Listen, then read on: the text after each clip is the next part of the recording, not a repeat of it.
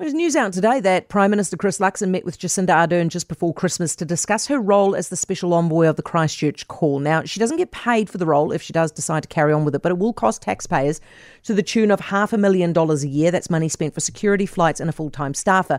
Gorilla Tech CEO Paul Spain is with me on this. Hey, Paul. Uh, hey, how are we doing, Heather? I'm very well, thank you. Has the Christchurch call actually achieved very much?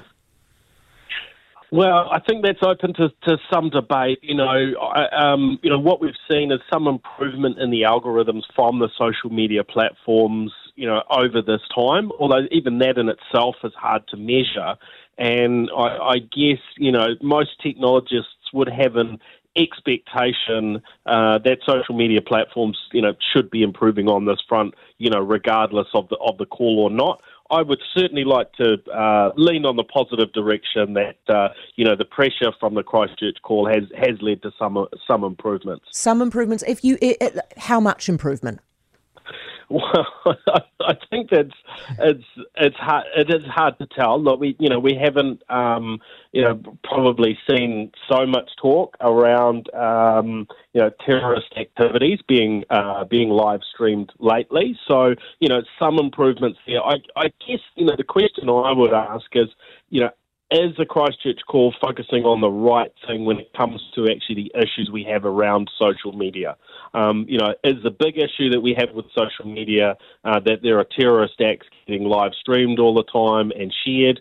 Um, I would I would hasten to, to add that that's that's a reasonably uncommon occurrence, and most of us probably aren't seeing that sort of activity.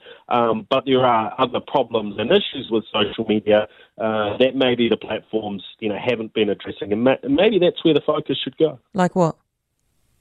Well, we you know we we we look at the harm that gets caused uh, to young people through uh, through social media platforms. Um, you know, youngsters getting shared and sort of you know pulled into to porn type uh, content. There's privacy concerns.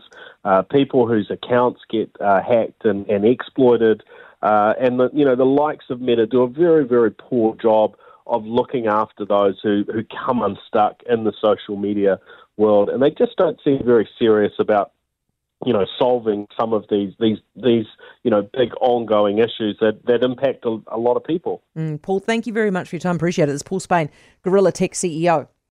For more from Heather du Plessis-Allen Drive, listen live to News Talk ZB from 4 p.m. weekdays or follow the podcast on iHeartRadio.